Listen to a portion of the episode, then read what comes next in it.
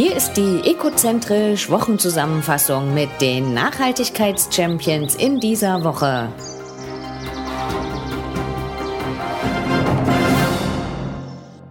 IKEA will waldpositiv werden.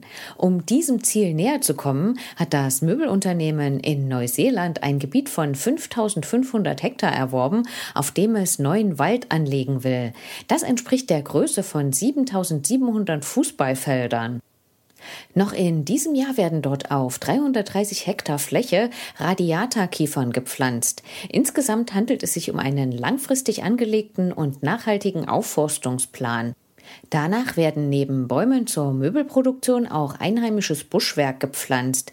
Dies soll zur Regeneration des lokalen Ökosystems beitragen. Die Aufforstung ist über einen Zeitraum von 30 Jahren geplant. Die ersten Bäume werden auch erst dann geerntet. Schnellerer und umfassender Ausbau von erneuerbaren Energiequellen. Dazu will Tennet mit seinem Windstrom-Booster-Konzept beitragen. Der Verteilnetzbetreiber strebt mit diesem Konzept eine länderübergreifende Vernetzung von Windparks in der Nordsee mit Verteilkreuzen und der Netzinfrastruktur an.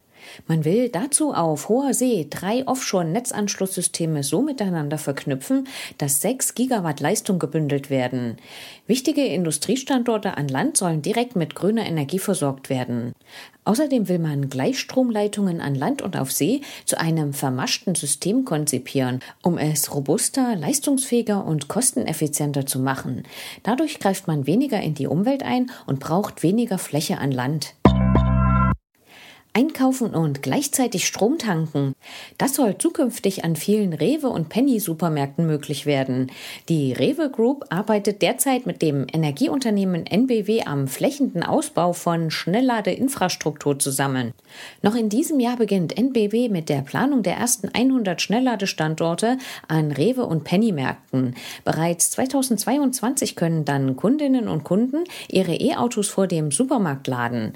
Beide Unternehmen bringen in die Kooperation spezifische Erfahrungen ein. NBW arbeitet bereits in vielen Bereichen und Regionen erfolgreich am Ausbau von Ladeinfrastruktur für E-Mobilität, zum Beispiel auch für die Baumarkttochter der Rewe Group Tom. Rewe bezieht auf der anderen Seite bereits Grünstrom für Märkte, Reisebüros oder Verwaltungs- und Logistikstandorte.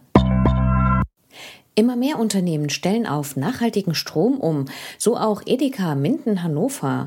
Hier hat man die Versorgung seiner Logistik-, Produktions- und Verwaltungsstandorte vollständig auf Ökostrom aus Wasserkraft umgestellt. Darüber hinaus werden mittlerweile 660 Einzelhandelsstandorte bereits mit nachhaltiger Energie versorgt. Weitere sollen im nächsten Jahr folgen. Damit spart man im Unternehmensverbund über 100.000 Tonnen CO2 pro Jahr ein. Das entspricht dem jährlichen gesamten Heiz- und Stromverbrauch einer mittelgroßen deutschen Stadt.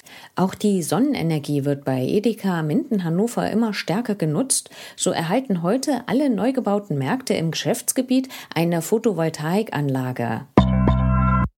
Gemeinsam für eine flächendeckende Wasserstoffinfrastruktur in Europa.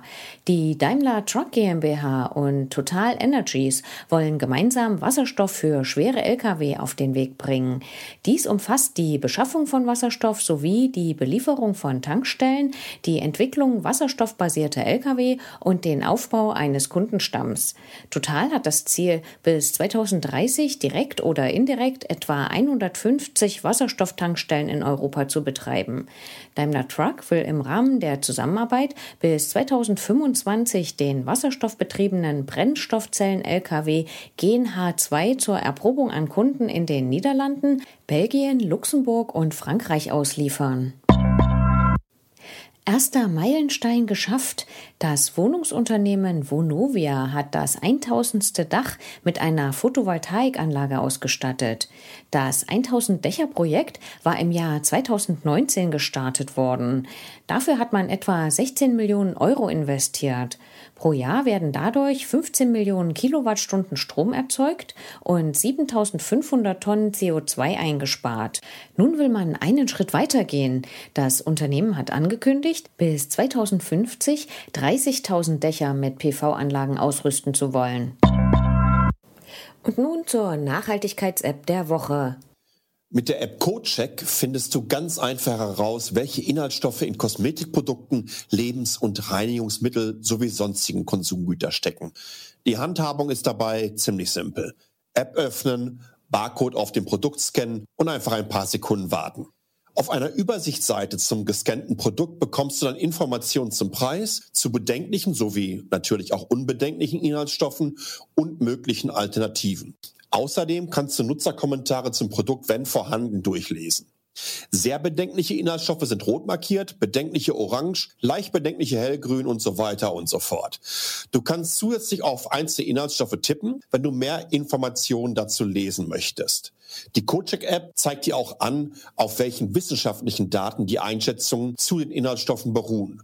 Bei Lebensmitteln findest du außerdem eine Nährwertampel. Sie zeigt an, wie Experten den Gehalt eines Nährstoffes, Fett, gesättigte Fettsäure, Zucker und Salz etc. einschätzen würden. Je nachdem wird er dir in Rot hoch, Orange mittel und Grün gering angezeigt. Die CodeCheck-App ist sowohl für Android-Smartphones als auch für iOS-Betriebssysteme erhältlich. Kostenlos. Dafür gibt es ein bisschen Werbung und mit einem kleinen Upgrade könnt ihr die Werbung entsprechend ausschalten.